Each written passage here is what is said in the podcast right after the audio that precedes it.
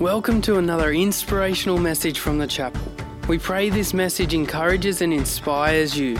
If you would like any more information, check out our website, thechapelcollective.com.au. Lord, we pray that you will open the ears of our heart, that we won't just hear with our physical ears, but we will hear, our hearts will receive what you are saying. Open the eyes of our heart to see your glory this morning. Open our heart to receive you this morning, Lord. I silence any other voice that is not your voice, that your voice will speak louder. In Jesus' name, Amen. My prayer for you this morning is that you will leave this place believing God even in the unknown, you will still believe God. That's my prayer. By the time we finish, you will still you will leave this place believing God.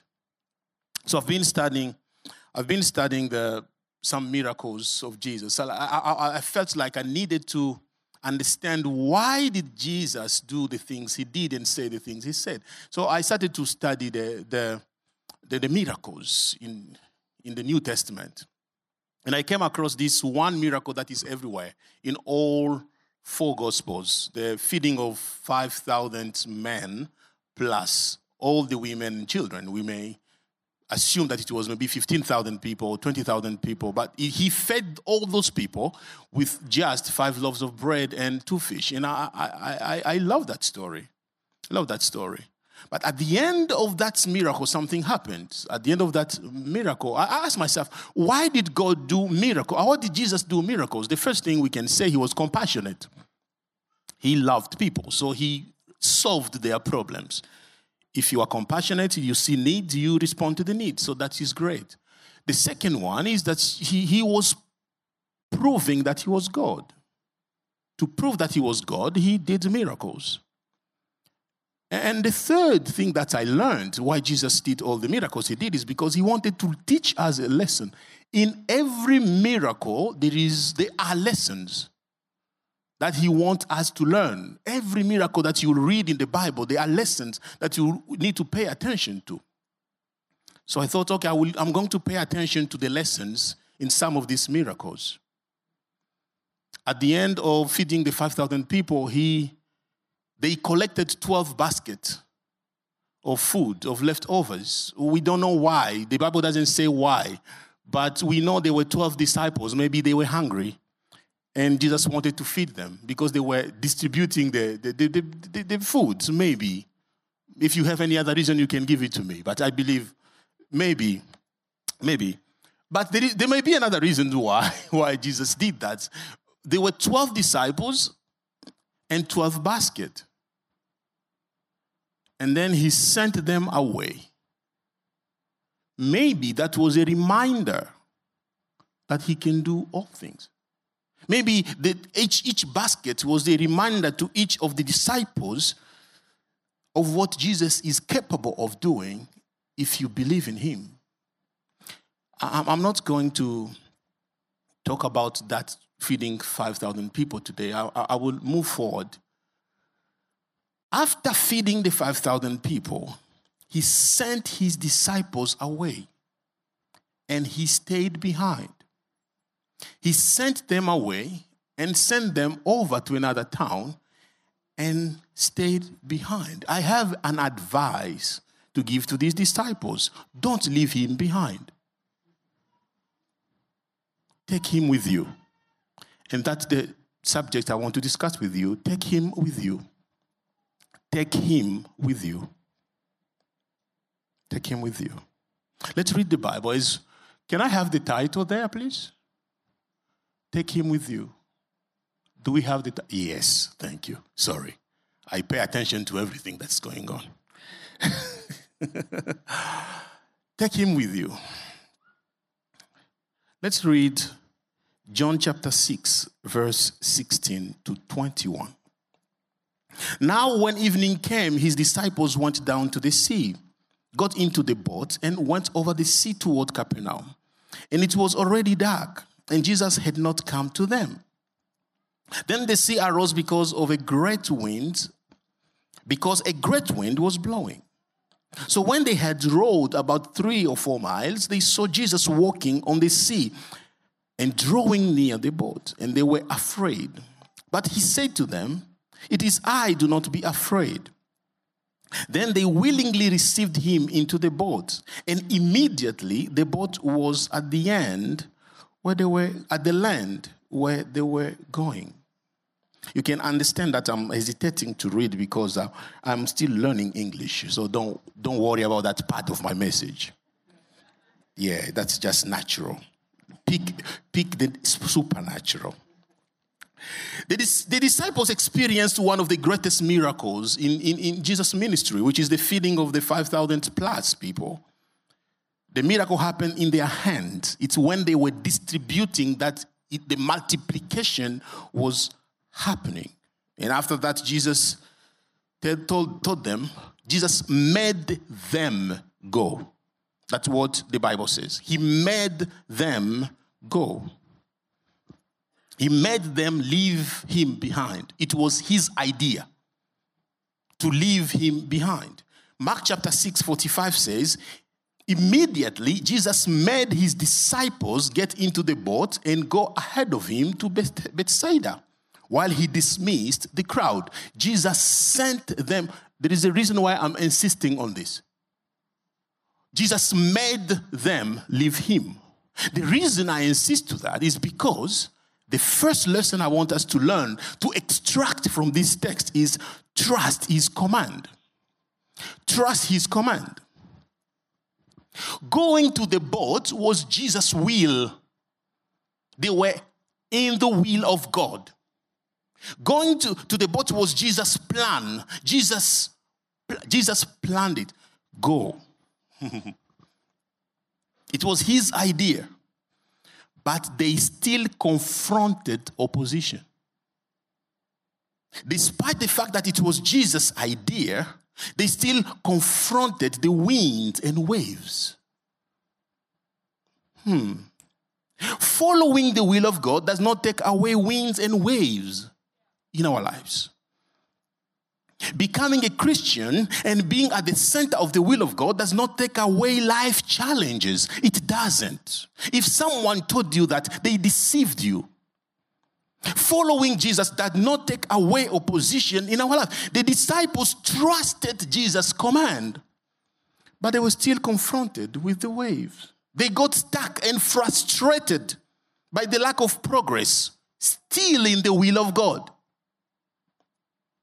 They got frustrated. It was dark and there was a storm. They were there for a long time. Trusting Jesus led them into trouble. Trusting Jesus. Jesus said, Go. Or if it was me, I would say, Jesus said it. If Jesus said everything will go smoothly, it was not the case. Jesus sent them away and they found themselves winds and waves.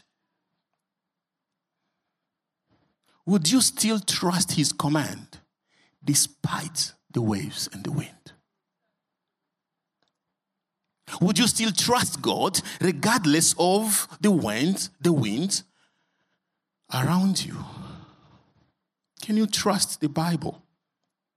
The Bible is the word of God. The Bible is inspired by God. It is his word. It contains the word of God, his command. Sometimes following the Bible means making your friends uncomfortable. Sometimes following the Bible means standing against your own desires and aspirations. Following the Bible, following the truth will put you in trouble sometimes. You will get fired, sorry, if nobody has told you this. You will get fired for following the Bible. Would you still follow?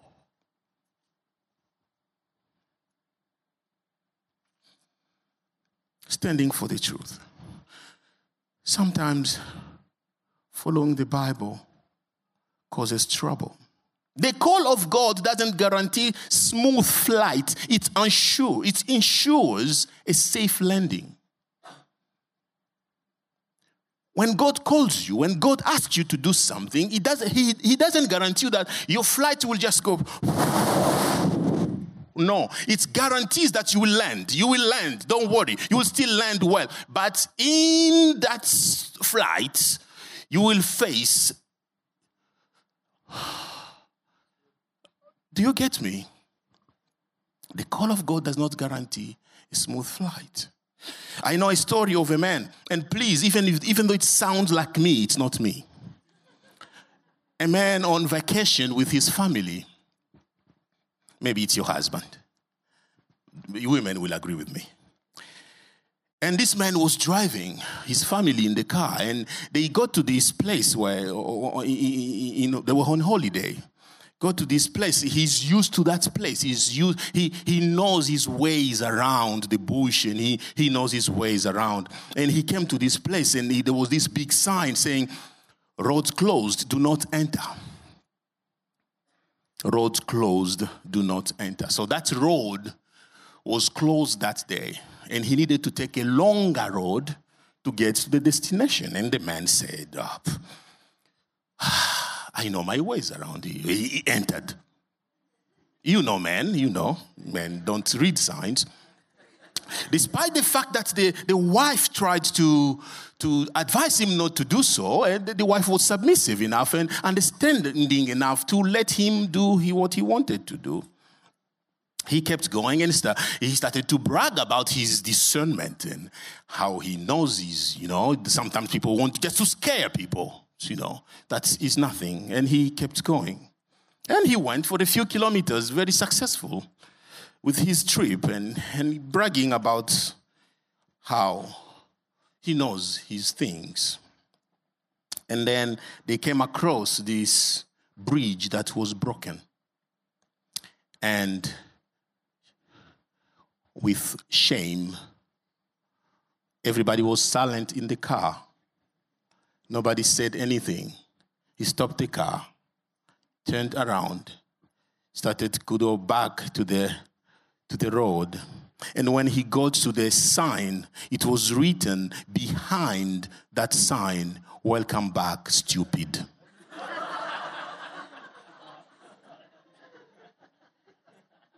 the children said nothing. That's not dad. Welcome back, stupid. Sometimes we can have complete confidence in ourselves to figure out issues or fix problems in our lives, but we let ourselves down. Why? Confidence is only as good as the object it's placed in. When going through life, wise people trust the unchanging, all powerful God. The Word of God can lead you to a longer road a rough path or a challenging process, but it will get you to the destination. Your plans may look like a shortcut, a wider road, and feels comfortable for a short time, but it won't lead you to the destination. The word of God may lead you to trouble, but it will get you to the destination. While your plans may lead you to a, a, a quick, a quick road, but the bridge is broken you won't get to the destination. Would you trust the word of God? We can trust his command, even if it leads us into frustration. His command leads us into his care. His command leads us into his will. His command leads us into his purpose the story continues in, in, in verse 19. So when they had rowed about three or four miles, they saw Jesus walking on the sea and drawing near to the boat, and they were afraid. But he said to them, It is I, do not be afraid. That leads us to the second point. Trust his superiority.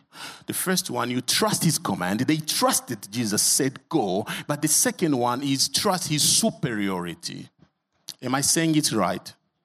Superiority. I believe in you. If you tick my accent, then I'm good. My pronunciation. Good English, pronunciation. The plan was that the disciples will go by boat. And Jesus would join them. John doesn't tell us that he said, I will join you to the boat, in the boat, or on the boat, at the boat. Or one of those. Jesus did not say, John does not tell us if he will join them to Capernaum or in the boat. We don't know that. He just said, Go, I will join you. They didn't know what will happen. And it was dark. And Jesus said,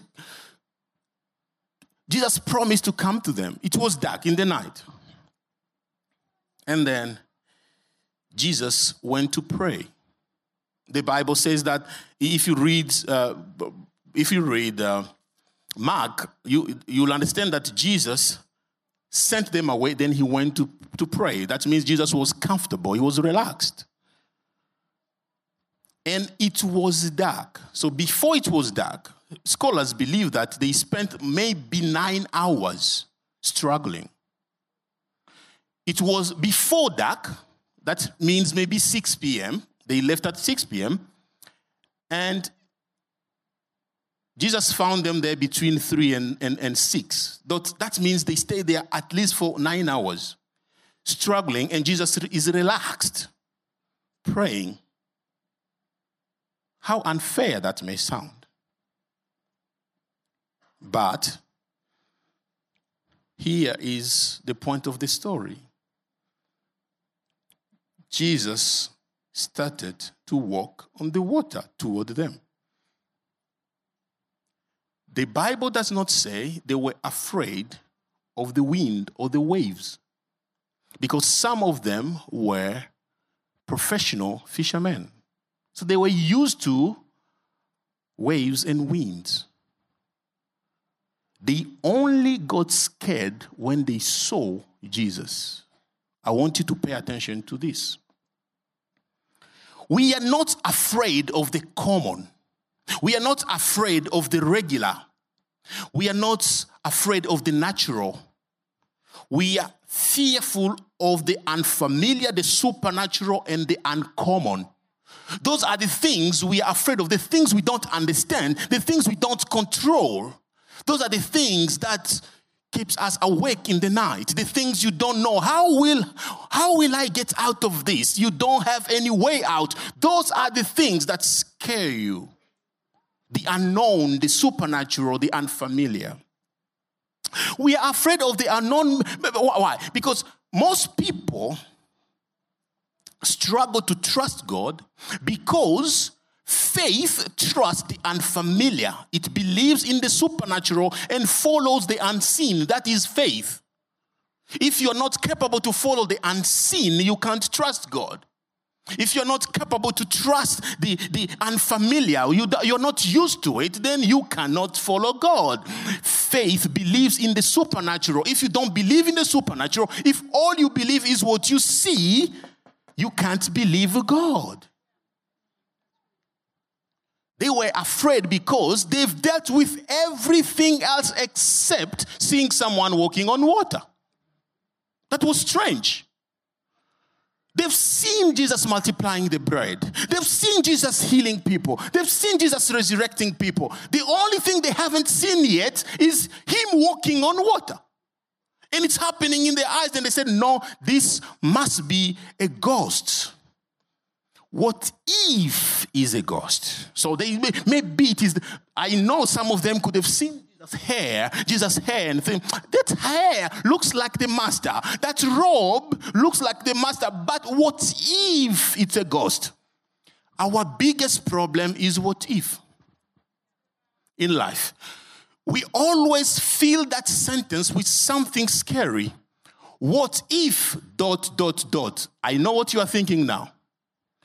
What if you fill it with something scary? That's our biggest problem of faith.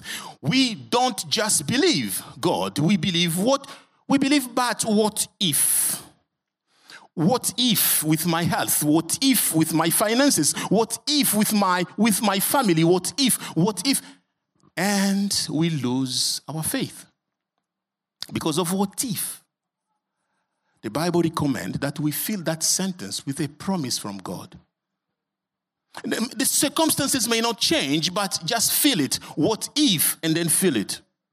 with God's promise, even though God will still show up. And they were scared, thinking that it was a ghost. The disciples got confused, just like we do. Just like we do. You know, when we pray, when we pray, we want God to answer our prayers in the way we understand, the way we control. We want, and if He brings the answer in a different way, we don't accept it because it did not come in the way we wanted it. So when we are in trouble, we often ask God to come to our rescue in a way we understand. We pray for answers in a way we control, but often God answers prayers in His own ways. Not our way. Not our way. And then Jesus is walking on water. I have a good news for you. I have a good news for you. Whatever scares you, Jesus is walking on it. Whatever you are afraid of, the storms and the wind, Jesus was walking on it. Your ceiling is Jesus' platform. When you feel like you've reached a ceiling, Jesus is walking on it. So, what issue in your life that you feel like it's beyond your power? Trust His ability. He's working on it. He's working on it. Colossians chapter 1, 15 to 17. He is the image of the invisible God, the firstborn over all creation. For everything was created by him in heaven and on earth, the visible and the invisible. Whether thrones or dominions or rulers or authorities, all things have been created through him and for him. He is before all things and by him, all things hold together. That is Jesus. He's walking on your sickness. He's walking on your, on your finances. He's walking on your fears. He's walking on it. Do you feel lonely? Jesus is walking on it. Do you feel rejected? Jesus is walking on it. Would you trust his superiority? The reason why Jesus walked on water is to prove to them that he's above the element. He created them. He created fire. He created, he created earth. He created the waters. He created everything. He wanted to prove to them that even, even water is under my control. Jesus. Can you trust his superiority? Can you trust his superiority in your life? Can you trust him? That He's got this. What is the thing you are scared of? What is the thing that you are most afraid of? He's got it under control. He's got it under control. And things will not always look the way we want them to look, but He's got it. He's got it. He said, do not be afraid, it is I. Jesus is saying to you, Do not be afraid, it is Him, the, the, the, creator of the visible and the invisible. Do not be afraid. When you face opposition, be, do not be afraid. When you are lost and confused, do not be afraid. Know that God is fighting for you. Do not be afraid. When you agree or disagree with the political system around you, do not be afraid. He's got it. He's got it. He's in control. I love this song. This song that was written many, many, many years ago that speaks to this. Because he lives, I can face tomorrow. Because he lives, all fear is gone. Because I know knows the future, and life is worth living just because He lives. Would you trust God because He lives? Because Jesus lives, you can face tomorrow. Life is worth living because Jesus lives. Not because we've got it under control. Not because we understand, but because He lives. I don't understand most of the things that happen around me. I don't understand my wife.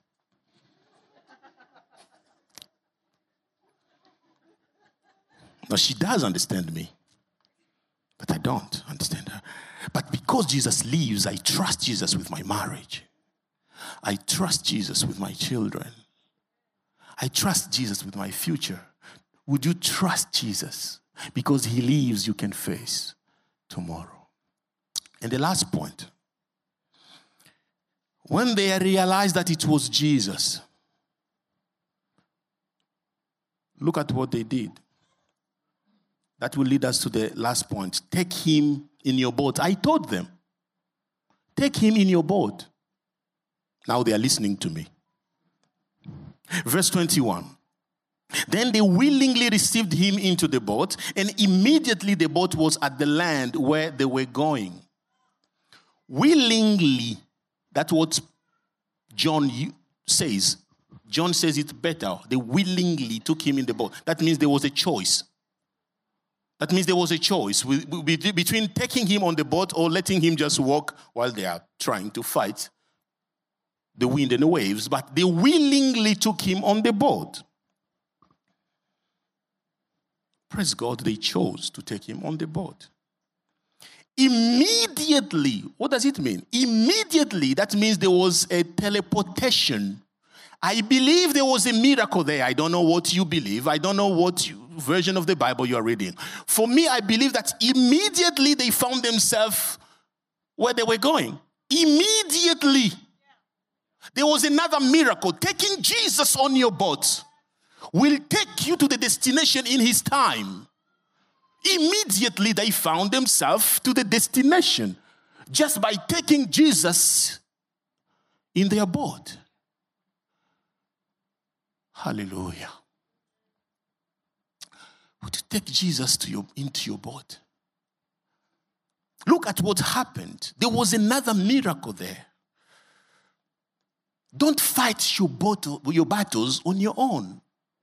Don't try to fight life on your own. Take Jesus with you. Don't leave him behind. Maybe you are trying to labor, you are laboring so much hard on your own 27, 24 7. You are laboring, you are trying hard to make things happen. Relax, take him with you. You will get there in his time, not your time. Don't be like the guy who tried to get there quicker and found the, the, the, bridge was broken. Take Jesus with you. Take the longer path. You will still get there in his time. The time is always the best. Would you invite Jesus in your struggles, in your pain, in your confusion? Would you invite Jesus there? Would you invite Jesus in your trouble? Take him with you? These are questions that I, I ask myself. I ask myself these questions. To take Jesus with me. Is he where Jesus wants me to be? Or is this what Jesus wants me to do? Sometimes the answer is clear. Sometimes the answer is just no. No, the Bible contradicts what I'm trying to do, so I can't do it. And sometimes it's just no. Uh, I, I, I don't. Yeah, I can't. Be, I can't do this. It's it's against the Bible. I can't be here. But sometimes it's unclear what Jesus wants me to do. So I, I don't know. So I, I move to the to the third question. Why am I doing this? Why am I here? And this is what I found. If the reason for doing it is for me to benefit, I may be in the wrong place, doing the wrong thing. If the reason for me to be there is for God so that people can benefit, I know I'm in the right place. If it's for other people to benefit, for the glory of God, I know I'm in the right place. So I will ask you a question why are, the thing you are worried about, is it for you or is it for God and other people to benefit? If it's for you, then it's just a selfish worry.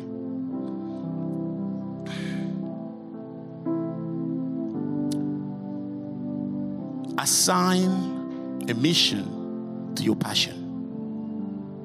The things that you do, give it a mission. Your work, whatever you do, even if it is secular work, as we call it secular, give it a mission. Why are you there? Assign a mission to it. I'm here for God and, and the people He loves. I will end with this story. There was a guy who was learning to fly a plane, and he he got his license. And the first day for him to to fly the, the, the private jet he was flying, he started to panic, and he didn't know how to land it. He no, not he didn't know, but he panicked because he got the license. That means he tried many times, and he found himself he couldn't even control the, the, the, machine anymore because he was so uncomfortable and worried about crashing the land, the, the, the plane. And the instructors or the people in the control tower or room called him and say, just obey instructions. We will take care of the obstructions. Jesus is telling you today just obey instructions. I will take care of obstructions. We worry too much about obstructions, the thing that stand between us and that thing, that the thing that affect our lives. Jesus is telling you today, how about you just follow me? You just listen to my word, and I will take care of the rest.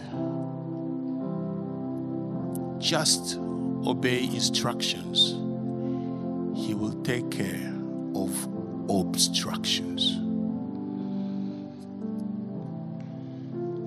So we want to pray. We want to pray for you for the things that are obstructing your life, for the things that you you are afraid of that God will give you the grace to trust him today. Is it your health? Is it your finances? Your relationship? God wants you to trust Him with everything.